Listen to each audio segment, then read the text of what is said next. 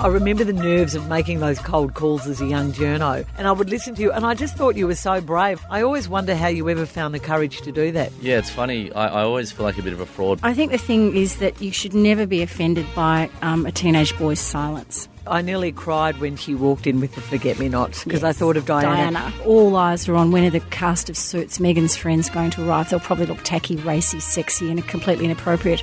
How superb were they? Good on you, Yanks. Yay, stick it up 'em. I don't think you can explain how distressing this job would be, but it is also a wonderful story of Melbourne life. It's a microcosm of a lot of different people's lives, and I just couldn't stop reading it. I really, really loved it. What do you remember of that time and your feeling about your mum? Are you a Bomber supporter? What, Yeah. what did you feel? Oh, look, I, I think you just sort of validated the theme of toxic masculinity in AFL for me. Don't Shoot the Messenger podcast with Caroline Wilson and Corrie Perkin.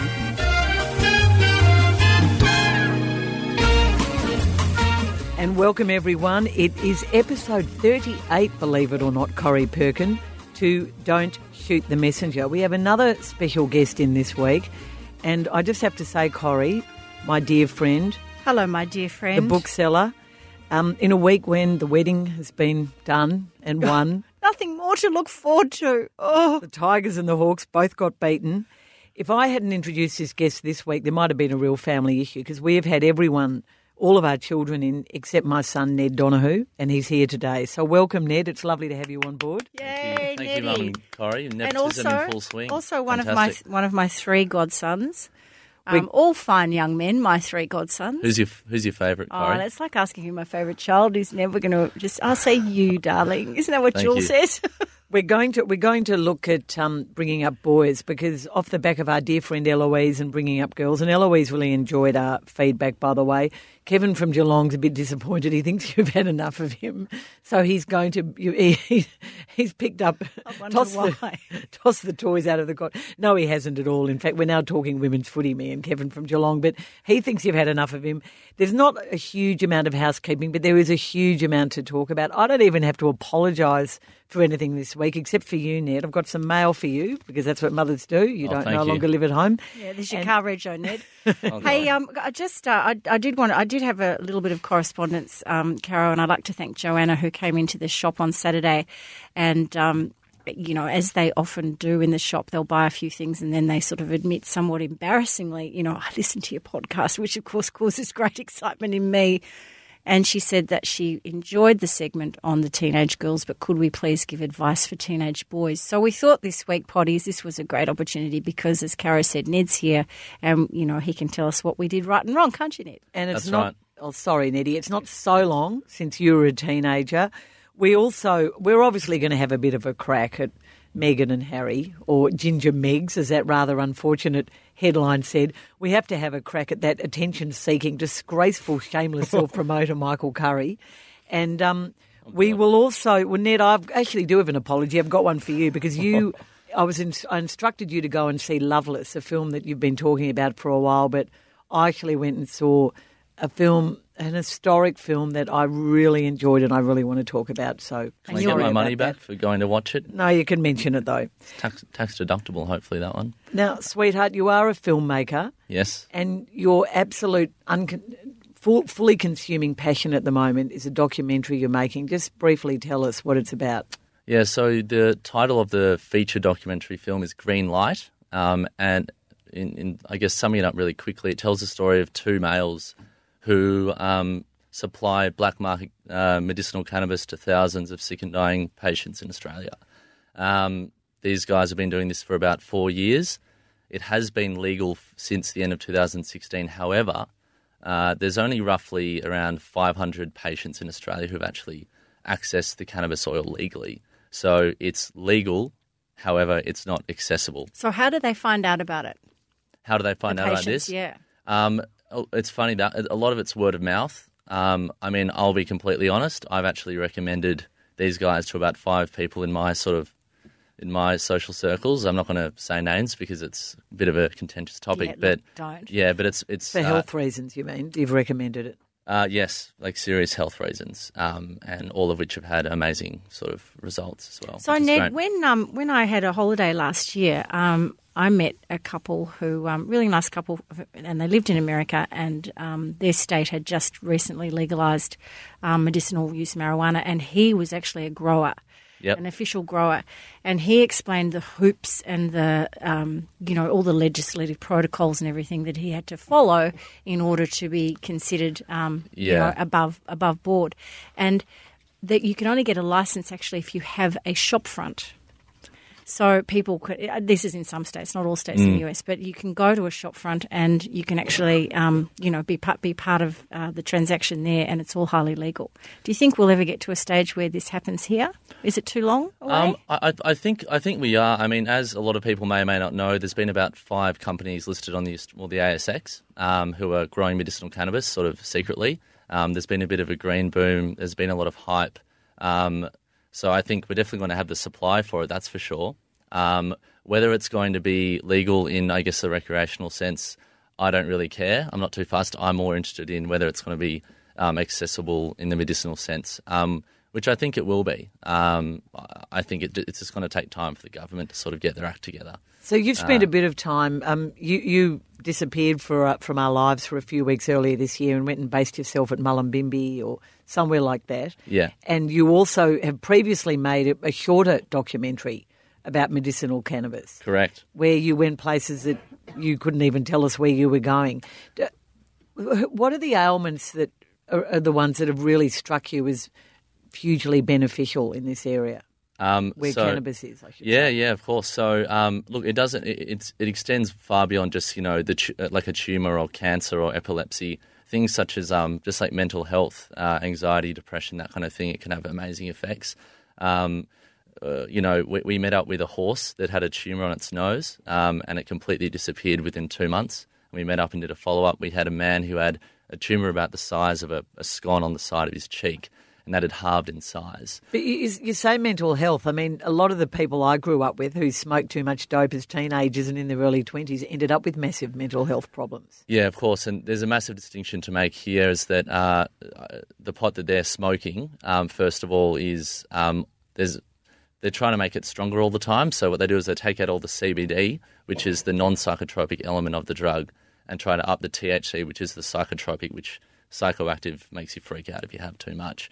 And what these guys have done of theirs, they've actually isolated certain compounds so that you're not getting too much of the psychoactive element, essentially. so the subject of Yeah. your doco are these growers, They're But not, you also- they're not they're not growers, Right. Um, traders.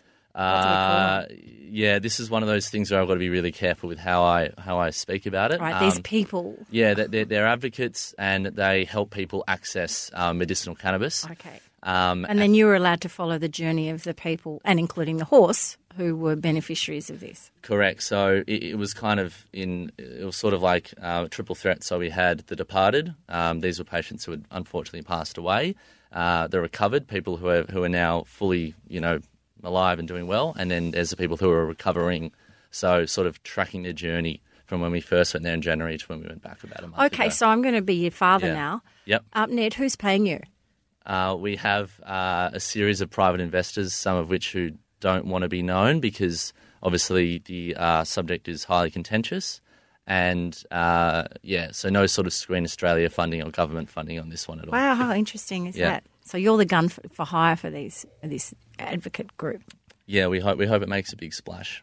It is. It is funny because uh, when Ned was still living at home, and I used to, when, and he pretty much as soon as he finished his course, which was media studies at RMIT, Correct? Yep. um, which he did over three years, had no interest in postgraduate. Really, We, we just- also did a form of media studies at Waste RMIT, of time. Caroline. Waste of time in, in our in our world, Caroline. That- that's Get out what- there and do it. Well, exactly. Waste of time in our world too, Corrie. Complete waste of time and energy. Um, but I would listen to you on the phone and ring ring people as, as a 21, 22 year old. And I must say, as a mother, my stomach would, my heart would just pound for you. I just, I remember the nerves of making those cold calls as a young journo. And I would listen to you, and I just thought you were so brave. I just, some of the people you rang and some of the things you tried to do, and this 22 year old kid getting funding for documentaries you were determined to make, and very um, edgy sort of people you were trying to tell their stories. I always wonder how you ever found the courage to do that. Yeah, it's funny. I, I always feel like a bit of a fraud because obviously, you know, private private all boys school, white privileged guy who's telling stories about people he has no understanding of at all. Um, but then upon reflection, I think that's kind of good because I don't really have any preconceived ideas. I, I don't understand it at all. Um, so I sort of go in there with a bit of a useful naivety, I think. Um, And Terry Lane, the yeah. great ABC announcer, always used to say that the greatest gift a journalist has is their, or a storyteller has, is their curiosity.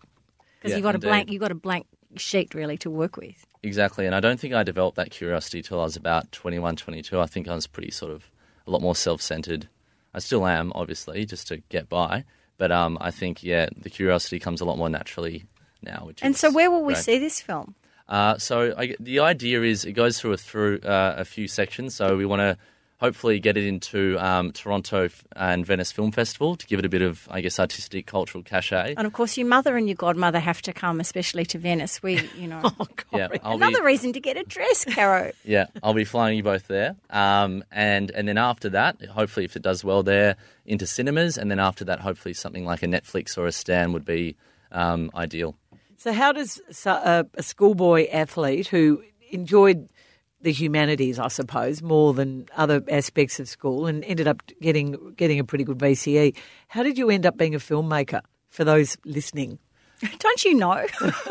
well, it it, it was an interesting osmosis for me, and I, I guess But but uh, but I, I mean, sorry, Ned, to jump in here, but isn't it kind of obvious? You and Brendan live a world of storytelling. That's what you do.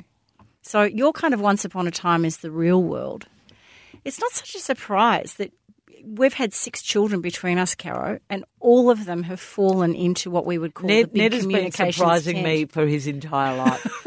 But he's a, but he's a storyteller of factual stories of people's stories, and he, you know, you're talking about the 22 year old. You know, how could he possibly make those difficult phone calls? He's your child, like you were doing it at 17 and 18 You at set the bar pretty low, Kazza. um, I, I guess in answering question, there's not sort of like a, a breakthrough moment or a zing moment for me. Um, I think obviously the fact that you know you and Dad are both journalists, I think obviously that would have um, I would have vicariously gleaned some inspiration there. Um, yeah, and then I, I think uh, you know things like uh, you know media class in year 11, 12, um, and then watching Louis Theroux docos and that kind of thing, just sort of things that just kind of happen. Conversations with my old business partner Christian Michael. Um, yeah, uh, you know, we just sort of decided that we wanted to explore something other than 21st and nightclubs. You know, and Ned, at a young age. He's, Ned, he do went, you he's been to some pretty grungy places over the journey. I mean, really. haven't all the kids? I don't know. Yeah, I guess so. Hey Ned, um, what? This is the you're dealing in the world of fact and documentary. Can you see yourself, or would you like to go into the world of fiction, or really you think this this you know telling the real world as it is Yeah, I is, think is the way for you? I, I, I try. I mess with that world a little bit um, in, in my university days. I actually funded a, a short film called Discovery at the Symposium, and it's about a, a, a young man who discovers that his parents are swingers, um, sort of sadomasochistic ones, and it was just The, the, the party worst. was filmed in our hallway. Yeah, was it was- did, he- did you base Uh, that on any true experience you'd once seen no, your parents doing? perhaps no, no, not Cara, at all. you love a key party. I, I had I had no idea what the hell I was doing. I just thought I'm just going to go out and do it. Um, I never released it. I never shot. I didn't. Sh- I think I shot my girlfriend at the time and a few others. Um, but yeah, it was. A, Brendan and I shut the bedroom door and just prayed for it all to to go away. Um, there were some pretty weird masks and stuff. I remember yeah, that. yeah, that was that was strange. you But um, do sex scenes. No, no, but there, there was actually a nipple slip accidentally. Um, but we didn't use it, obviously. Anyway, uh, I digress. How's the natural wine, by the way? Is it going well? Yeah, we uh, full disclosure. It's one. It's one of those It's nighttime, nighttime podcasts. podcast. And um, Ned and his girlfriend Zoe are really into um, natural wine. yeah, or natty wine, as we call it in the. It's a bit this of a good local tip, although Jimmy it's not. Kate.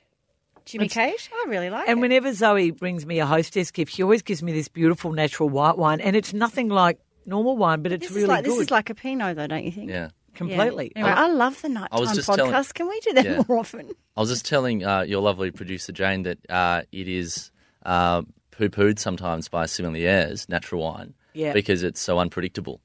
Um, however, I think that's sort of the whole I think with point. the white, you've got to sort of drink it pretty much in the first day from opening, which isn't a huge stretch at our house. hey, Neddy, Yep. um, I'm not going to ask you what did I do right and what did I do wrong yeah, as a course. parent, but a seminal moment for you, in my recollection, and Yeah. while we're talking about tips, was when you read that book. Secret Men's Business by Yep. John Marsden. Yep, yep. So, can you explain why and what that meant to you? Um, yeah, uh, the first thing that sort of comes to my head when I read it um, was essentially the chapter called "You Need to Def- the, the Importance of Defeating Your Father." How old Um, were you? Can I ask? Uh, I would have been in year eight, so not barely fourteen. Um, upon reflection, it's probably not the most useful thing. I mean, the idea of defeating your father is somewhat problematic because, uh, I mean, what is defeating your father? It's like you know he listed examples like you know outrunning or having more strength or all these things, which at the time like really affected me. It, it inspired me to be better, but upon reflection, it's probably a, a bit more problematic than I thought it was uh, for Why? obvious reasons. Um, Because it upsets your father. well, no, no. Well, well, just the idea that you have to be, you know, you have makes to at it one combative, point. doesn't yeah, it? it's sort of combative, and this guy's here to to love you, not to fight you. Um, and there weren't just sort of physical examples, but um, it, yeah, I think just at the time when I was sort of young, virile, and wanted to be the best at sport and that kind of thing. Um, yeah, it just it, it motivated me to be stronger than dad and outrun him. And that you kind know- of thing. you know, but it sounds a- ridiculous saying it, doesn't but there, it? but there is a, there is a theory out there, Ned, that um, when Well- men when men have those men who have midlife crises are not having it because of their wife, you know, i.e. the wife's become too old or whatever, Yeah. or unattractive. They're having it because of their sons Well, yeah, he's the uh, you or the know- young buck at work. You know, Exactly. Well, for 14 years, he's the only sexually active male in the house, and then someone else comes in and is, do, and is doing that. Um, that's what John talks about as well. He says that he At might. fourteen, Ned, Well, no, no, no, not for. Well, let's say 16 or, or whatever. or Um, twenty-one. But he Yeah. he read it at fourteen, and it. I, I mean, I just remember he used to quote it to me a lot, and I remember you and Dad going, you and Brendan going for a running race along a beach once, and you telling me about reading this, and I thought that would so not be in a book about secret women's business, would it? No, exactly, and I, I think I It's think Jo- different. John's a pretty progressive guy. He might have changed over the last ten years, but um, I think he's got good intentions. I think it's it's mostly I think the main the main message is taking responsibility for your life and not being a victim to it. Uh, that's kind of what I took from it ultimately. So, Carol, Yeah. what do you think you did right in the in the rearing of your teenage son? Well, I have not re- not that many great tips about bringing up boys because people always say to me, you know, boys um, don't sort of open up to you and talk to you as much. Well, Ned was always an open book up until he turned about fifteen or sixteen, and then he went the other way and stopped saying anything. And if I even asked him a question, it would be a huge insult. And I think we should point out that that's pretty normal I was teenage probably boy just deflect, behaviour. I was probably just deflecting. Yep. If I'm unhappy towards other people, it's because I'm unhappy with myself. I think that's pretty. I think boy- that's pretty boy- consistent. But teenage yeah. boys sometimes prefer just not to talk, like they can go for a year or two. Yeah, no, of course. But, But my, but my girls yeah. did that too. They, as I said last, uh, said in a recent podcast, they did that as well. I, I think, and you were highly organised, much more organised than the girls ever were. Um, Ned was much neater than the girls ever were, which I think a lot of people say. And I think one thing I would, if I have one regret, it was not understanding that boys were so different to girls. That would Oh, be, really? yeah, I, I reckon they are. Do you reckon they are, Ned? Oh yeah, of course. I, I guess. Uh, well, what about your brother? Was he? How was he different to me? Say, growing up as a sixteen-year-old, did Well- he talk about his feelings? he was more organised and he was neater and he, but he went away to boarding school when I mean when I was in form one or sorry year seven year eight he got sent he was a year below me and when he went into year seven I was in year eight he went to boarding school we used to write letters to each other because back then you wrote letters so he'd write letters from boarding school and it was amazing how we used to you know really confide in each each other about things so I don't think I can really compare, except to say that you were completely different to the other two, and you were very. You often re- expressed a sadness that you didn't have a brother. I remember that. Yeah, there was a bit of that, but um, yeah. Upon reflection, I'm I couldn't be happier. I mean, I think it's the best thing that's ever happened to me having two sisters. Why? Um, I th- Makes I, you a better man. I I think I just understand women a lot better. Um, I think. I think, and my will would say that. too. Yeah, just just subtleties like you know if you're at a if you're at a gym with your sister at 14 and she's on the ground crawling saying my stomach hurts and you go what the hell's wrong? She goes I've got cramps. You know, a lot of boys don't have that formative experience like I did. Just all those little moments add up, I think, and change who you are. So Do you have any tips, Corrie? Um, yeah, I do. You know, Will and I were talking about this on the phone. Um, I um, I went to a co-ed school, Ned. I had an older brother, and he always always had his mates around, so I always felt very comfortable in the um, company of boys, probably more than I did with girls. And going through those last few years at school, most of my good friends were boys, and um, and so when Will came along, I didn't feel that this was a particular shift nor terribly challenging for me until my friend Mary, who I talked about on the other podcast the other week, said to me, you know, her Will, who's about eight years older than mine, you know, went into a bit of a zone for three or four years and didn't talk. And at this stage, you know, my Will's 12, you know, chatter, chatter, chatter, we're caring, sharing, all that sort of thing. And then almost overnight, he stopped talking. Yeah. I remember, you know, the next time I saw Mary saying, what's happened? And I think the thing is that you should never be offended by um, a teenage boy's silence. And you should never try and get them to talk about what they want or what their feelings are or how school is or anything like that. But find a common interest that the two of you can have, whether you're the father or the mother. But for me, you know, it was like watching the footy show on a Thursday night. Um, Will like to, I mean, for some bizarre reason, he loved to do the shopping because he could choose all his favourite foods. So even the trip down to the supermarketo would be not so much, you know, let's get the Weet-Bix and let's get this, but the car ride there and the car ride back. It was more than just house school. We kind of went a bit deeper. Um, you know, watching movies together and that sort of stuff. Um, I think one of the great tips, and I know your mum and dad um, were very successful with you in this because of your running career, but get your kids to get your boys to play sport. And you don't have to sort of think the traditional footy, cricket, rowing, sort of rugby stuff, but anything that gets them out there being involved and participating, not only because of the participation thing, but also they meet older male role models, Yep. you know, which I think is important too. And um, if you are the woman of the house, find those things that you can do with your son. Um, as I said, you know, it might be just going and having a game of golf with them, or it might be just throwing the ball in the garden if they're a bit younger or something. Um, going shopping together. Will loves clothes, as we know. So we would often go shopping together, and that was again another opportunity to start the conversation. Yeah. But as Will said, you know, just let girls do dissect their feelings, and he said, you know, we often don't want to. We want to dissect ourselves.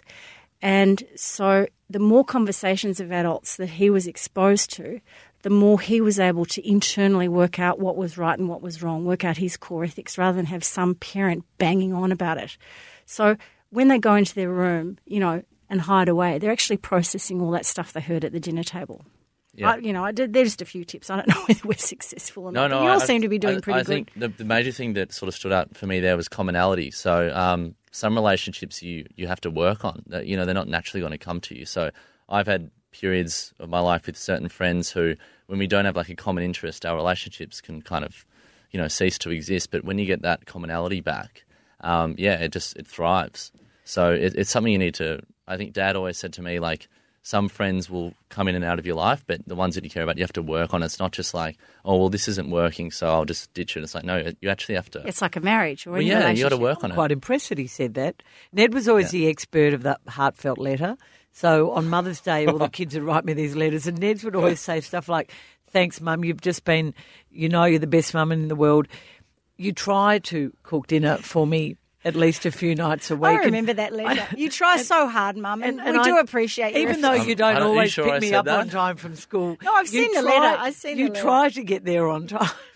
Well, it's just giving feedback and praising you at the same time. Now, you know, double the, the other thing, uh, just before we finish on this topic, the other thing that Will said is that even if you don't have a dad around necessarily, but you know, dads are so important in a way that mums can't be, just for the literally the mundane things like, you know, shaving, um, you know, sex with girls, um, sport, Or so, boys. yeah, or boys, or whatever, exactly, or boys, Footy boots, but sex generally, let's say, but Footy things boots. things like sport, like was if I if I'm not if I'm not the best kid, you know, in the sporting arena at footy or whatever, and you're being ostracised at school, you want to actually talk to your dad about it, or uh, you know, as Will said, any other male mentor who says, "Oh, don't worry about it. I was hopeless at that too," because it makes a young man feel better.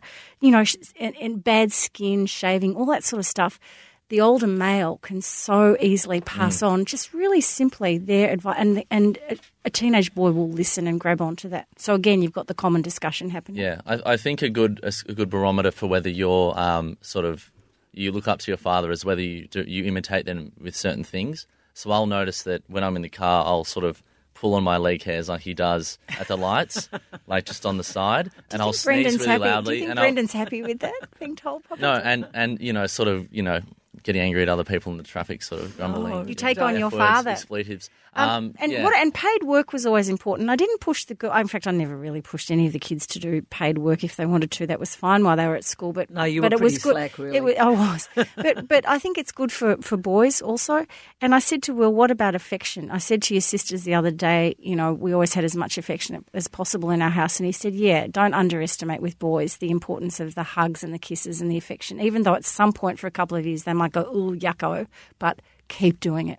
Yeah, it's funny. Well, yeah, it's interesting. With with you, it's always been the same. I'm always a kiss on the cheek, but with Dad, it kind of goes. You know, when I was 16, it might be a kiss on the cheek, then it's a handshake, and you know, it's uh, yeah, it's a, it's it's strange. It kind of goes up and down. Um, not that I've you know been affected by it. Um, everything's all right, Dad. Don't worry. I, I Um, think um, the the talk of a kiss is a good segue to. We have to we have to touch on it now. We're not just touching on it. I Here tell you what, For those who are 20 minutes. completely over the royal wedding, have a look at the show notes because Miss Jane will give you a time code at the end of the segment, as if anybody, Jane, is going to skip forward. But if you're still in the afterglow, and I must say, Corrie, I am, Ned, I can't speak for you, I think we need to have a quick rundown of what okay, went so, on. So just so uh, just need to so, talk about this. Just so I know how what we're dealing with here. So Ned, did you watch the royal wedding? Um, I was making toast on Sunday, and the TV happened to be on, and I s- and I saw You didn't watch it, and I saw the car Yeah, yeah, coming whatever. through the the big. You know, the Sunday was the day what were you after. doing on Saturday night? Saturday night. Sunday, when the wedding Sunday was was, on? over. Oh, what was I doing? I was work. I think I was working. Um, Yeah, I and was Cara, working. you were out to you were out to some Absolutely no interest. You were out, you were out to some swanky party. You'd given Julia, Marcelly, Rose, Clem, Coco, and Sheka and myself the slip, and you'd gone off to a party. So I'm going to be the royal expert. Well, excuse me, Rose no- was interstate. Mum watched it um, down at the beach on her own, and Oh, we that's just we went to a dinner where all the women, and there was four blokes and four Sheilas, made it quite clear the minute we arrived that we were all watching it, and dinner was not served until the whole thing was over. And don't worry, Corrie, there was screaming, there was shouting. We absolutely Shouting loved Okay. it. Shouting okay. at what? So The The, So happy, as- the happy so- clapperoo just went on for far too long. So, um, so Lady Coco, who I'm going to call the Duchess of Kensington because that's where she lives, the Duchess of Kensington and I were standing waiting for a taxi outside the house with, you know, a bottle of champagne and a little trout thing that I'd made, and we were off to Lady Alicia's house. And Lady Alicia's, Alicia's two daughters, Princess. so I've got to try not to laugh. Straight face, please. the la- the ladies Tessa and the ladies Eloise, and we thought it was just them and Joe, who you call Joe our slave, but Joe our dear friend and um, executive assistant was also there. The door opens. Alicia's mother has flown over from Perth and greeted us in full regalia, gold lame, not lame, probably silk actually, skirt, bottle green, royal bottle green um, outfit. Her daughter Pearl, who also flew over from Perth, is in her wedding dress. Uh, the fun began. So out came the champagne. Uh, another friend had come around from the, around the corner with royal punch that she'd made. So everybody's just getting sozzled, but full on with the television. And lady, um, a lady, uh, the two little girls, um, Tessa and um, Eloise. Thank you very much for including Coco and I. We had a What channel did you pick? Well, when we walked in, Alicia had it on BBC, and I just went, great tip, like really good. Yep. And so there Although were no, the wedding coverage on every station was the BBC's coverage. Well, we had the we had the announcers, so Yep. they were just full bottles. So no sort of secondaries like Angela Rippon. Oh, who's so out of touch. But you know, we had the full bottle. So I just want to say a couple of things um, about. Um, about, oh, I did love the Betoota Advocate. Did you see it, Ned? I know you follow them as well. That photo of those two tragic women looking like they had the hangover from hell, and the headline was "Felt a bit like Mum and Aunt Jones' royal wedding bender." um, which was really funny. Anyway, the things that did work, of course, the weather. I mean, really, we're talking England. What happened? I don't know. St George's Chapel. It's 500 years old, and it's a building um, where the history of this building, this beautiful building, could have overtaken events um, and really overwhelmed the whole thing. In fact, it felt like a very intimate family wedding. And why they bothered going off to Westminster Abbey, I have no idea. Queen Mary's tiara, Caro, what a hit! What did you think? Oh, well, as Mum said, I think she actually had sold off the giant pink diamond years ago and that had been replaced. The Queen has never worn that tiara. Stunning. It was the absolute showstopper Well, of of the course- entire of course, outfit. it- I thought it Questions- was a bit derivative, to be honest. Oh, I- what did you was think? just my opinion. The que- do you think she's she's very pretty girl, isn't she, Ned? Uh, Meg, uh, from, Meghan the- the- Markle. where's she from? She's from uh, Suits. The show Suits. Yep, exactly. Well, can I sort of have a broader sort of uh, opinion on this one? Can, can we can we do that, or do you want to keep it? Do you want to keep it? Do you want to keep it sort of? No, Yes, no, I, no. want to, I want to get through my list though. Of what Okay, I worked. No, but no, but you go in. You jump in. Well- it's a jump in podcast. Yeah, yeah. One thing that I was really surprised about, given you know, sort of we're entering, you know, the last few years, we've had the Me Too, we've had you know everyone talking about their depression, everything's changing. I was just really surprised not to see, you know, all my progressive friends, you know, ranting about it in, in the news feeds. I thought there would be this whole like, this is a disgusting hegemonic representation of, you know, uh, the, you know, Blah, England, blah, blah, blah, blah, blah. blah, which, you know, I kind of agree with, but it, it didn't happen. So I'm interested what you guys think of that. What, why do you think that wasn't the case, given how progressive uh, we are these days Well, with topics such as largely because there wasn't a huge issue of progression about the entire ceremony. I mean, to see Prince Charles walking out of the chapel with one arm through Camilla, who after all is his second wife, the other arm through a black American woman with dreadlocks and a nose stud in her ear. I mean, you wouldn't have actually thought that would happen even five years ago, But Corrie, Ned- would you? Well, I- no, I but think it's- Ned, I think but it's Ned, great. but Ned, it's bigger than this. So I think the reason why your mates they might have been thinking those thoughts, but they didn't rush to the news. Weddings feed. are- weddings Is are huge. what There was we have- something we about have- a wedding that- Yeah, and also it's the most prominent monarchy in the world, right? Um, and it's one of the oldest monarchies of the world that stayed intact, pretty much intact. It is a monarchy that has always supported democracy. Well, you know, give or take a few years there with um, with Oliver Cromwell, but basically that's what they've done. Yeah. Um, it has morphed in the 19th century, thanks largely to people like Queen Mary and so on, into this kind of celebrity status and this wannabe, uh, aspirational. I want to be them, uh, you know, and we're intrigued by them. But So- isn't, isn't that a bit sort of sycophantic? Like this well, idea is, but, that we but can be. you can't deny what is a natural instinct. I mean, most people, even though we would But I don't want to pretend be Prince Harry at all. That's you might my not. nightmare. No, like, you, that's but my. you might I- want to be someone else, so it taps into Rose your and Clem aspiration. say that he's their favourite royal. I mean, you have heard. No, I- no, I understand that, but like you know, filmmaking uh, filmmakers who are heroes of mine, like Werner Herzog, they work for what they did. You know, they didn't just sort of you know get No, born into it. I, I don't really. I, it doesn't. It doesn't sit with Ned, me. here That's is fine. something. No, I understand that, and Yeah. I, I can understand all those thoughts. But you've got our most famous Republican, Peter FitzSimons. You know, his wife's over there covering the wedding for Channel Ten. Lisa Wilkinson. I mean, this is a major story. This is family life on steroids. So people sitting in sitting rooms around the world are looking at Philip going. And they've maybe had a hip replacement in their family. Gee, he's looking pretty good for 97 and he's walking upright. I should be doing that.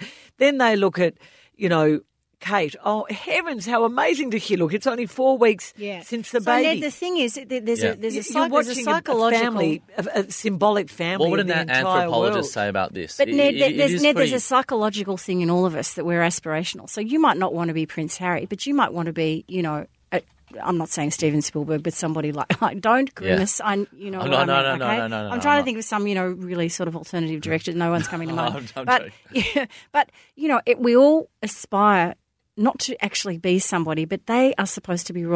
People we aspire to are people generally, in a professional sense, we want to aspire to be like them.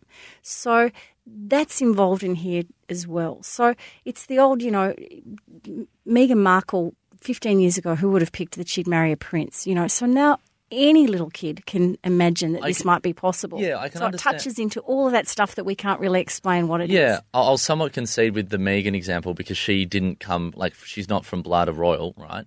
However, the ones who are blood royals, I, I don't understand why someone would want to aspire to be like they've they haven't done anything to, Oh, it'd be get a to where they shocking are. life. It'd I- be a shocking I- life. I- I, No, but by, agree. by simply underst- existing, they, um, as Mum used to say to us when we were little, they're stopping other people from doing is, something is, worse. Is it just good for business? Ned, the civil list provides the Queen with seven point nine million pounds. That was around 2012. I think it has a bit of a, it's had a little bit of an up since then. Yeah. Um, the entire royal household and the Crown received 31.5 mil.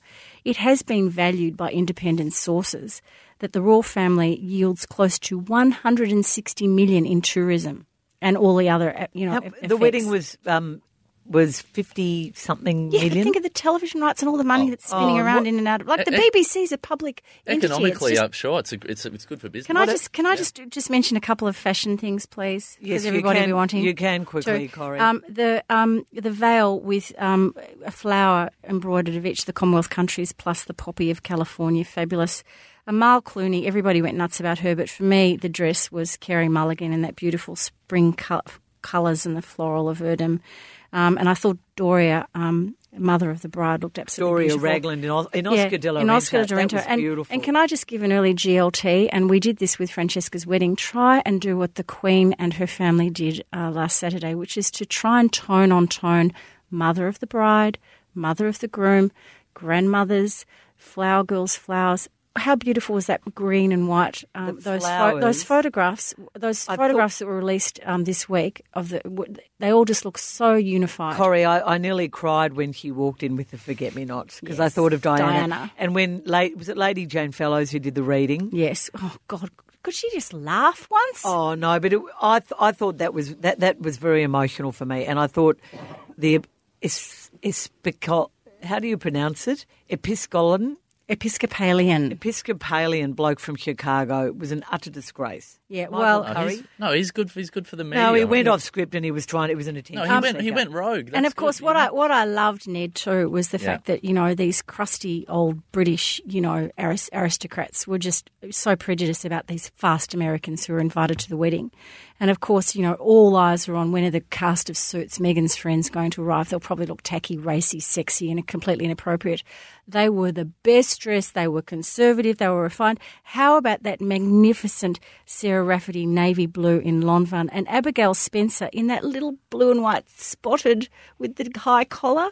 How superb were they? Good on you, Yanks. Yay, stick it up 'em, I Oh, say. and Louis Litt could have had a better look on his face, but he claimed the person next to him had halitosis. Oh, halitosis. I've forgotten his name And in Kazza, real what life. about Posh and Becks? What do you think of them? How, I how are thought- they I going? oh, thought she Da- looked shocking. At, Da- she no, looked she had a beautiful dress on, but a very bad look on her face, and she wore navy to the was last. was anyone Who caught cares? chewing gum at the at the I thought David Beckham looked sensational, and I thought that both Harry's exes, Cressida and uh, Chelsea, looked absolutely beautiful. Oh, he had both his exes there. That's Yeah, a well, bit they, that's a sort of controversial. It's an aristocratic thing. They But as but as our as our darling Lib Will's fiance said um, today, she made a very interesting observation, and she said this wedding because I said why was this wedding in a way more um, warming to the heart than the Middleton um, Prince William wedding a few years ago, and Lib observed that this one did totally capture the hearts. The Diana factor she felt played more of a role in the wedding of this younger son, which who is more like his mother.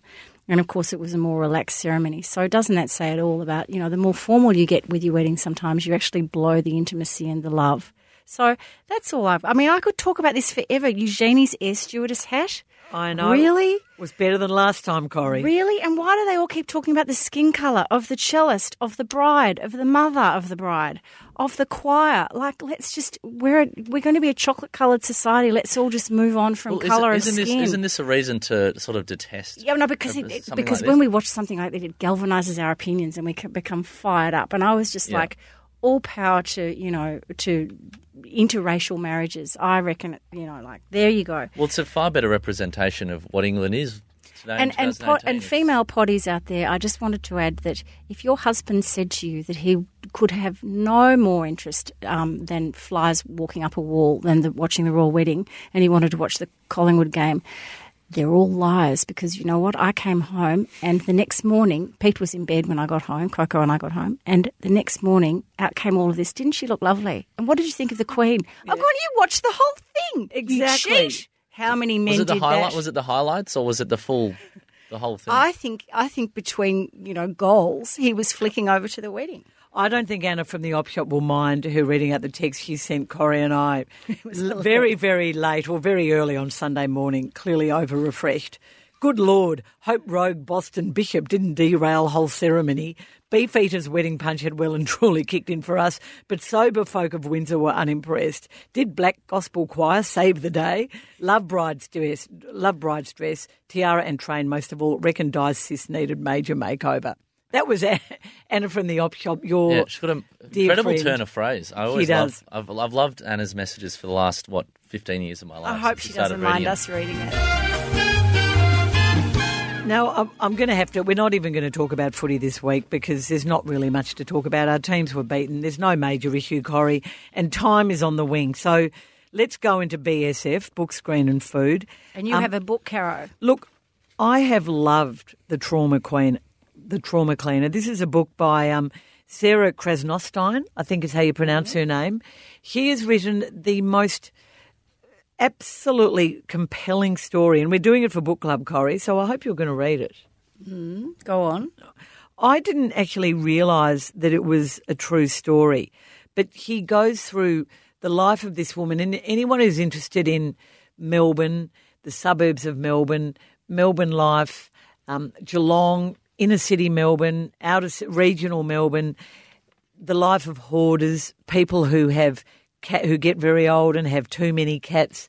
This woman and this remarkable central figure, the trauma cleaner, and what she has done and where she has been, and she's had, believe me, she's had. Have you read it, Ned? Well, I I haven't read it. However, I did actually do make a documentary film on a couple, a husband and wife, who were both trauma cleaners about three years ago. So, what is the definition of a trauma cleaner, Ned? Uh, a trauma cleaner is someone who goes to a scene once the police have been and done their full investigation, and they essentially clean up the mess. So yeah, it can really mess you up if you don't have the mental constitution for it. The, the Um, cover yeah. tells it all, and the back inside cover shows the picture of it. It's described as one woman's extraordinary life in death, decay, and is, disaster. Is the author, um, is this in first person or is she writing this no, third it, it's a it's a woman she has met and who has Mm. agreed to tell her story. Sarah is in fact the wife of Charlie Pickering, who we see on Oh, right. TV. Oh, and she's and she's won a couple of book awards for this Yeah, book. well, Kaza, the, the woman we did the film on and the, the, the husband, she actually mentioned that cat hoarders was like a massive thing.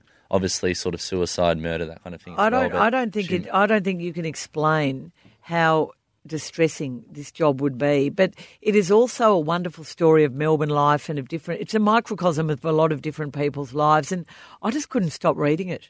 I really, really loved it. So I would highly recommend. Well, recommend you can it. lead the discussion at book club then. Well, I think you should read it too, Corrie. I'm sure you'll sell lots of books of it. Um, you probably already sold. No, well, the thing is, with uh, there are so many books to read when you're a bookseller, but if th- something is a guaranteed bestseller, you often don't, you know, because it's selling itself. And this book, since it came in, has been so widely loved and admired that it's sort of selling itself. So I'll go off and find some, you know, poor orphan and read that and try and push that instead. But I look, you know, I am back at book club, so I'll have to.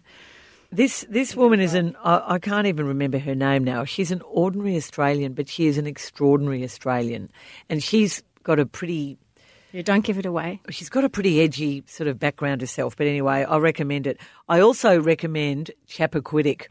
I took myself on. I did my favourite thing on Sunday. I tried about. I didn't bother with you because I knew you had bookshop duties. I tried. Is anything? Is will I ever be invited to the movies, Ned, Well, by well, your mother? well, she you just could- looks at me and goes, "Oh, bookshop on You guys have almost polished off that natty, that natty wine. Yeah, sorry, I'm Jesus. pouring Oh. myself here. Um, Here, Chap- Caro, have some more. It goes Chap- down like orange juice. oh, right? Ned, but it's like a Chappaquiddick. raw punch the other night that Lady Eloise made. Chappaquiddick, I, I did my favourite thing. After three or four gals were all too busy or had seen it, but said I should see it, I took myself on my own to the movies. And I sat down at about three o'clock on Sunday afternoon. And look, you and I know the story of Chappaquiddick. What does Chappaquiddick mean to you, Ned? I don't know what Chappaquiddick is. So well, well, Corrie and I would have. yeah, I. I would have been about nine. Corrie would have been about eight when Ted Kennedy, the last surviving Kennedy male after the accidental death of his eldest brother and the assassinations of his two other brothers, John, of course, JFK, Yep. And, also, Robert. and also Caro, the man who would be king, because they said he had huge political nous and a great career ahead of him. Well, he's he's sort of the campaign is sort of starting, and what happened was Ned that he, on a drunken night, um, not far from Hyannisport, where the Kennedy compound was, um, there was a party on Martha's Vineyard, um, a reunion of the Boiler Room girls, who were the girls who had worked on Bobby Kennedy's campaign. They had a reunion one night after a regatta that was a big regatta that Ted used to sail in every year with his cousin. And he, late at night or the early hours of the next morning, drove one of the Boiler Room girls, Mary Jo Kopechne, off, the off a bridge in Chappaquiddick and she died and he survived. And this is the story of what happens. It's a story of how it derailed his presidential campaign, But most of all, Corrie, it's the story of spin. Stupid question. Was it an intentional drive off the road, or was it a No, no, it was an accident. It was But an there was accident. there was there were always questions, Ned, and conspiracy theories about this. You know, did did Teddy do a runner and try and hide his identity Oh, because no, you no know, he question from the film. He did a runner. um, or did he? He always claimed he went back and tried to save her. The windows were So done is up he in sort the of car. persona non grata? Um, in you know. well, it just it, sphere, or it, what's- destroyed, it destroyed his career for Yeah. I would say twenty years. Early, and, and he became what was sort of, he became, um, he was known as the Lion of the Senate. Like he was one of the longest serving, or the longest serving American senator. He did on one at one stage stand for the Democratic nomination in 1980. He didn't get it, and that was seen as the last time he was ever going to try. But Joe Kennedy, the patriarch, the evil patriarch, who's played by Bruce Dern, well, he is barely alive, but he's four months or five months before death when this hmm. happens. But what I had forgotten, Corrie, because we were both too young, was that man was about to land on the moon. And in the week that all the spin doctors and the staffers and the A team who were brought in to save Ted, Neil Armstrong walked on the moon and, and made, oh. made the famous Oh. A blessed relief, like Donald Trump last week with the big news stories, and of course the royal wedding just wiped him off the page. Hooray, hooray! Says Donald Well, and his cranky team of cronies. Ted, Ted made a few really bad moves. One of them was to wear a neck brace to Mary Jo's funeral. But this, this film pulls no punches. It makes it clear what an entitled, self obsessed, selfish man he was. so if you were going to give it stars out of five, For oh really? Joe Gargan, who plays the cousin, what's your David score and what's your Margaret score? David. David. I reckon they both would have given it four. It, it is just, it is a fascinating story about spin doctoring, what happened, and this film. And I, I won't not giving anything away here because this all happens early. They assert, the film asserts that um, I think the uh, director's John Curran. That Mary Jo could easily have lived had he Yes. reported the accident. He didn't report it for nine hours after it happened. So it, it's sort of the end of a dynasty, really, as well as the start of a major story. The, what happened with the police? What happened with the journos? It is absolutely fascinating, Corrie. You would love it. Ned, I want you to promise me that when you, you know, in your future, your very successful future as a filmmaker, you will consider doing a documentary on a spin campaign. So something goes horribly wrong and how a political party and their media advisors work it. And just be like Michael Wolff, you know, with this book on Donald Trump. Just be a fly on the wall and follow it. Could I maybe use Dad as a bit of an ins, you know, inside man? What do you think? Oh, yeah. Well, he'd he'd be- be the perfect guy, right? When he retires. Give him- Everybody loves him at Spring Street, so that would Well, be exactly. perfect. Yeah. Ned, it's BSF and F is for food. What is the recipe Oh. that Yeah, you you- and Zoe? You bumped me off the page this week, Ned. I Oh, had well, my Anzac I, biscuits. hey, I'm not the producer, so don't don't shoot. Don't the shoot the messenger. Yeah, uh, okay, so um, look, I'm not, you know, the best chef in the world. However, my lovely girlfriend Zoe has sort of inspired me over the years, um, and we cook together, which is great. Um, and she, I, I asked her today, I said, "Can you send through this pasta recipe?" And she said, "Oh, you know, it's just a thrown together thing." But I was like, "Yeah, but it's great, so who cares?" But do you make it or does Zoe make it? um, we actually only ever make it together, so it's kind of special like that. Oh, I have yeah, tears. yeah. Oh, I'm getting a lot of brownie points now. This is great. You are sweet. Um, so I'll try and I'll, I'll, Follow us, potties, and you can have sons like this that grow up to cook with their girlfriends. Um, yeah, so I'll, I'll run through a bit of a listicle here without boring anyone. So uh, uh, there's no name for it. Just call it the Ned and Zoe wholesome pasta. Um, pasta of your choice. That's the first one.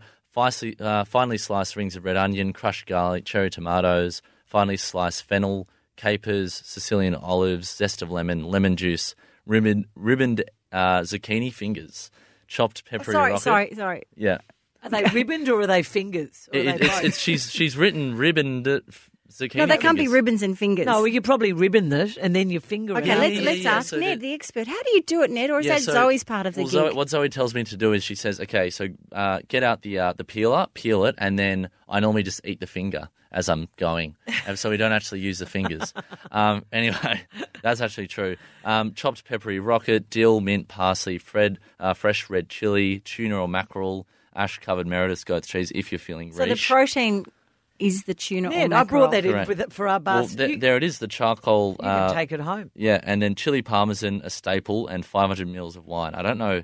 I don't remember her putting wine in there, but she's I think that's that. what you have uh, with it. Yeah, maybe. No, no, as no, no, no, because you need something to. You need some liquid element there. Five hundred mils is a lot. That's well, maybe you That's dip your in a hundred standard and you drink night rest. That's your standard Tuesday. No, I'm, I'm joking. I'm joking. yeah, No, you're not.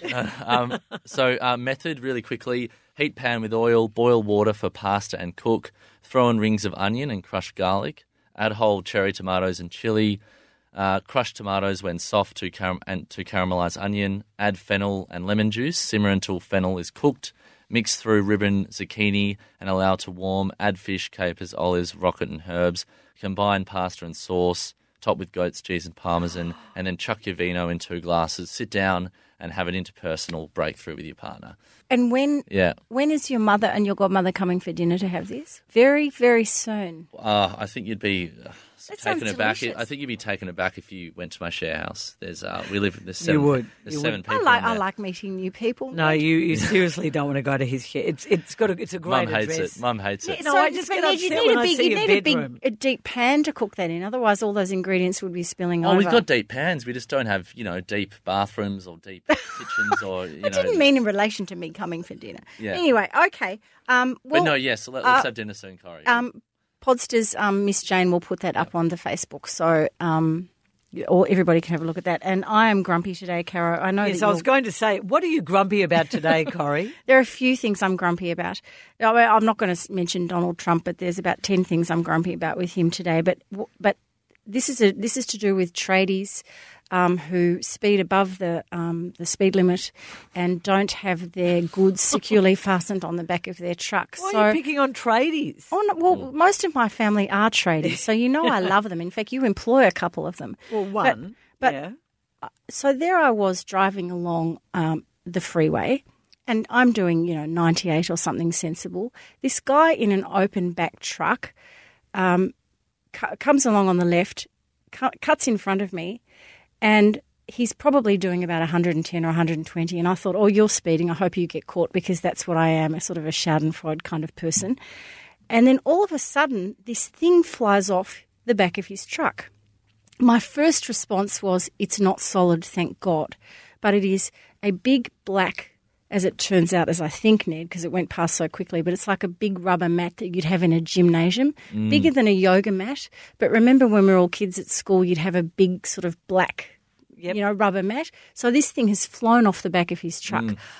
I've thought swerve or go straight ahead. That's the that was the key to saving my life because if I'd swerved, I would have gone into the lane and probably hit somebody next to me. I stayed on track because I thought that's not solid, and of course, kind of ran over this thing, which nearly killed the car.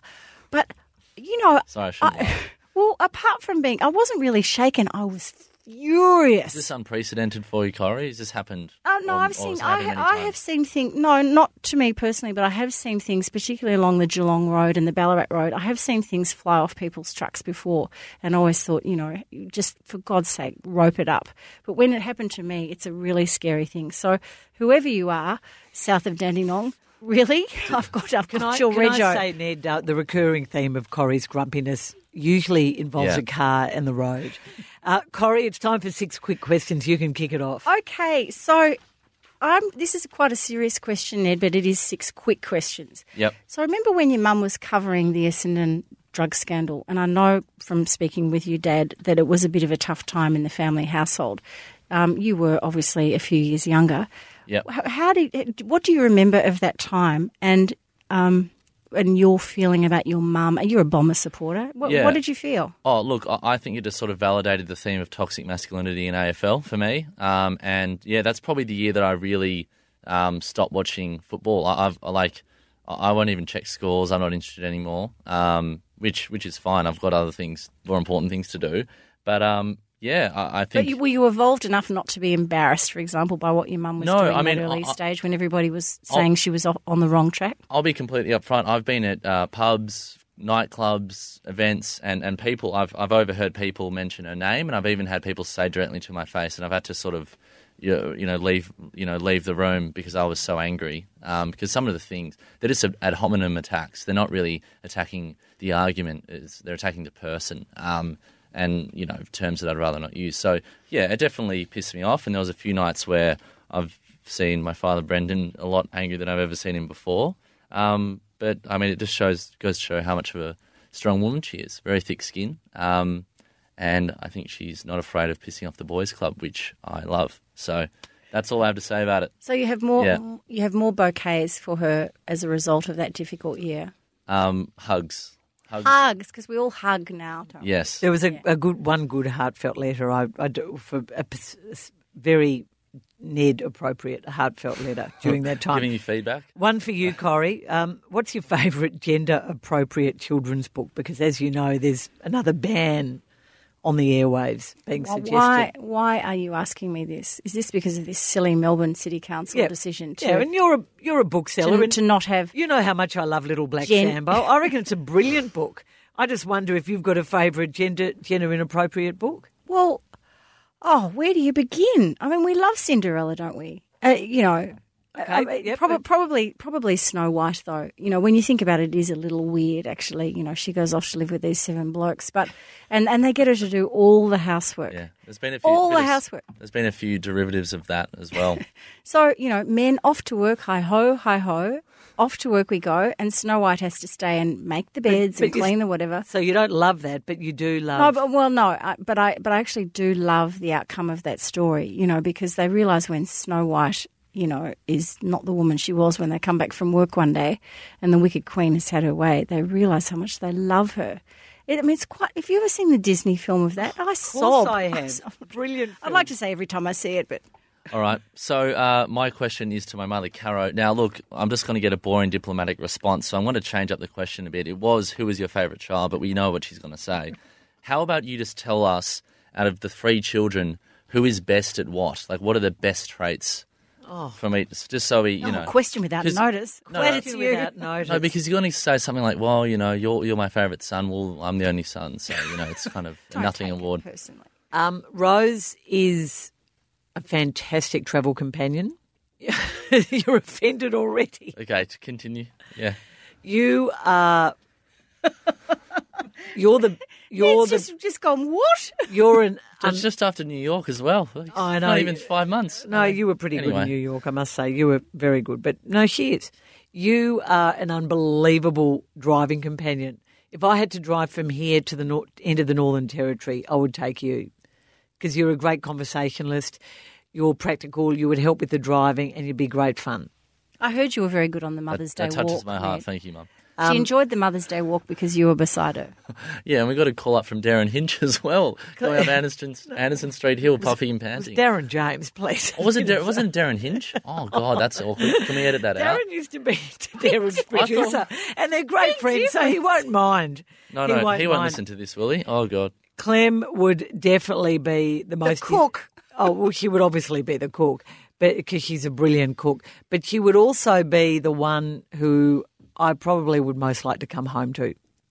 Because she oh, is really? so no no in She's a terms bit. She's a bit like Checker. They're slobs. no no no in terms of when I was young coming home to the children she was the one who would charge down the hallway and be just so excited Oh, to see me but you're all great conversationalists so I don't know I don't know That's why a tough question without notice. it is a really Can tough high, one. Whoa. can we high five, Mum? I know Now, how Corrie, much one of our, one of our favourite favourite actors. I'm changing the subject because I'm thinking of all the thousands of things I should have said and mean.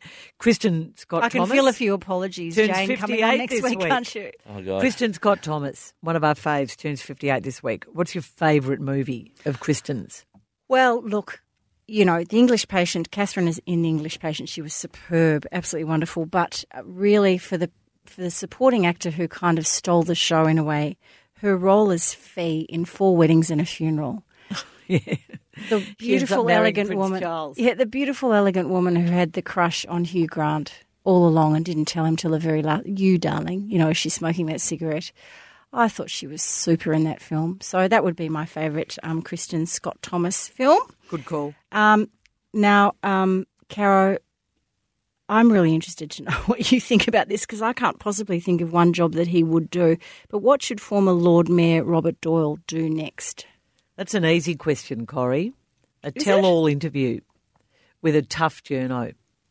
And lay it on the line because one thing about Rob Doyle, he does have a personal charm. And he knows he's done the wrong thing, I believe, I hope. And I reckon his life is resurrectable. He has a, a wife who loves him. He has older children, younger children. He has a former wife who I reckon would support him, and I think he needs to get on the front foot and tell it like it is. Well, you're a gun for hire now. He has a lot of people who's.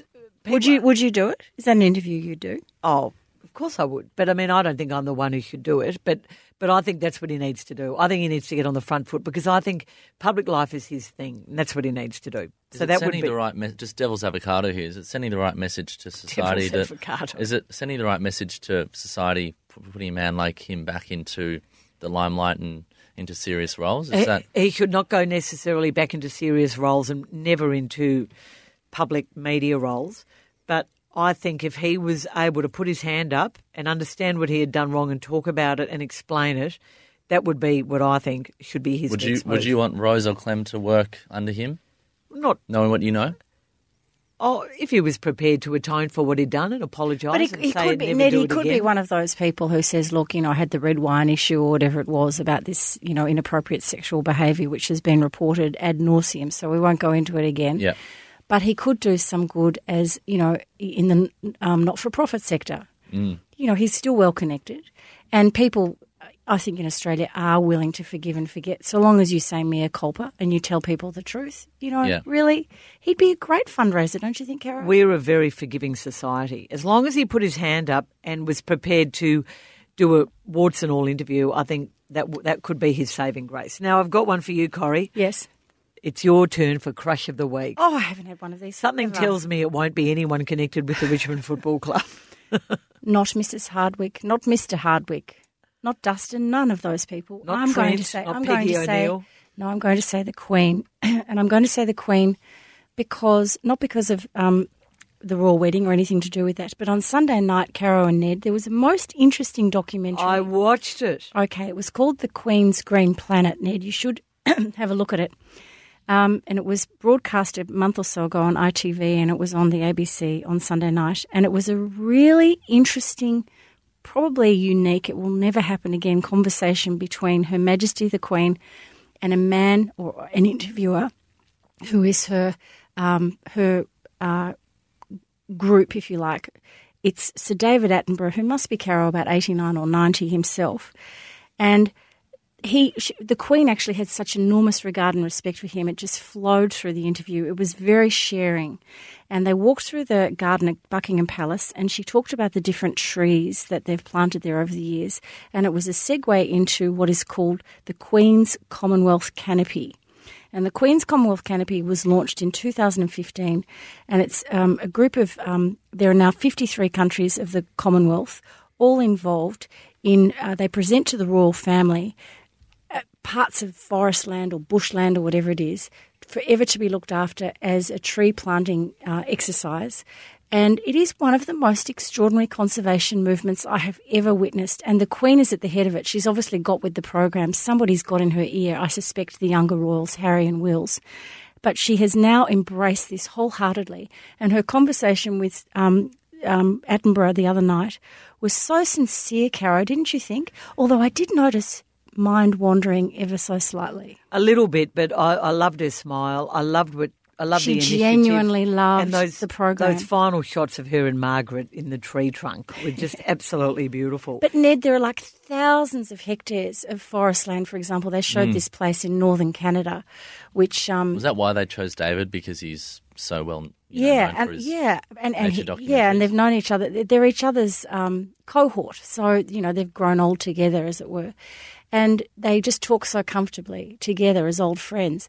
But there, you saw um, Wills and Kate a couple of years ago went to Canada, where they have uh, dedicated this entire sort of you know thousands of hectares of pine forest, and it, it's all to the Queen. It's all to this Co- Commonwealth canopy. So if anybody wants to read more about it, it's called queenscommonwealthcanopy.org, or you can see it on your um, whatever device you have. Watch the ABC show. Really good. So loving the Queen Caro this week, apart from her green, lovely green outfit that she wore at the wedding. with the floral Oh, dress underneath. scorned. Beautiful. Um, Scorned. now, it's time to close. I'll leave you with a good local tip. I hope nobody thinks it's this is politically incorrect, but we all know about eyelash extensions. We know about eyelash tinting. I don't. We know about well, we kn- most people do, Corrie. We know, and maybe no. I Ned? don't- we also know about good do you fitness eyelash, do you eyelash extend? No, I need to get rid of mine. They're too big. I ran into someone the other day and I said, Oh, you've just had your eyelashes extended. You know how they can sometimes look too much? It looks like fake and also it's quite. Sorry, do you actually say that to people? No, it's a good friend. It was Anna from the op shop sister. Um, I said, Oh, your extensions look amazing. She said, Look, I hate to say it, they're not extensions. Chemo mascara. If you know cancer sufferers have to get um, special mascara, that's not politically incorrect. It's really good. It works really well. No, I can't believe you're all looking so I- horrified. I, I, I'm actually just sort of processing it all. I don't know. no, Yeah. no. Um, a I friend don't of- wear mascara. A friend of hers who had had chemotherapy put her onto it. Said, "Try this mascara. It's unbelievable. It is the best Isn't mascara that, isn't I've that ever empowering, seen." or is that is that not empowering? I'm, I'm no, actually not. it does- I'm, it's I'm not nothing. Sure. It's just that they make special maca- mascara for Well, people who've lost a lot of their hair. If the money from the mascara goes to cancer research, then you know we should all get what's behind wrong it. with What's wrong with that? But if it doesn't, well, I don't know. I just feel There's very nothing wrong with uncomfortable it. about There's nothing. You're not harming anyone. It's a great way to have beautiful, thick eyelashes, and we're better to find a good mascara than from people who need to make their eyelashes look good. Okay, so Corrie, why why could it be misinterpreted as politically incorrect in your view? Well, because I, is it making fun of you No. know, beauty and chemotherapy? No, it, Patients Do you know or- how I don't know. expensive it is to pay for wigs when you've had chemotherapy? It good wigs are really expensive, but chemo mascara isn't, and it's worth every cent. So that's my tip of the week. Caro, just off topic for a second, but can you remember in the 60s or the 70s, no, more like the 70s, when our mothers said you are not allowed to wear mascara to school? Yep. Did you used to do the trick with the Vaseline on your eyelashes? No, but I, I do know I do know about the Vaseline trick. I'm a bit surprised that you're also shocked by my tip. I reckon it's a great tip. No, I just sort of Jane's got shocked by bit- their shock. I wasn't actually. Jane's looking I don't- very concerned. Anyway, on that note, guys, Ned, thank you for coming in. This is Thanks so much Caro's for having last us. show. Thanks for having us, guys. Ned, it was so great to have As you As in me, board. not us. I don't know why I just No, spoke and in Will's plural. really jealous. He wants to do a show with you and him Well, next we gotta- time, we the gotta- mothers and the sons. We got we got four mics, don't we? yeah, yeah, so anyway, do it. Will says g'day. G'day, Thank Will. you for the beautiful organic wine. And thank you, everyone, for listening. Please tell your friends and please rate us on Facebook or iTunes. Positive ratings help others find our podcast. And you're welcome to send us your feedback via email, feedback at don'tshootpod.com.au, or leave a message on Facebook, Twitter, or our Caro and Corrie Instagram account. And remember, Corrie, Ned, Don't, shoot, the messenger.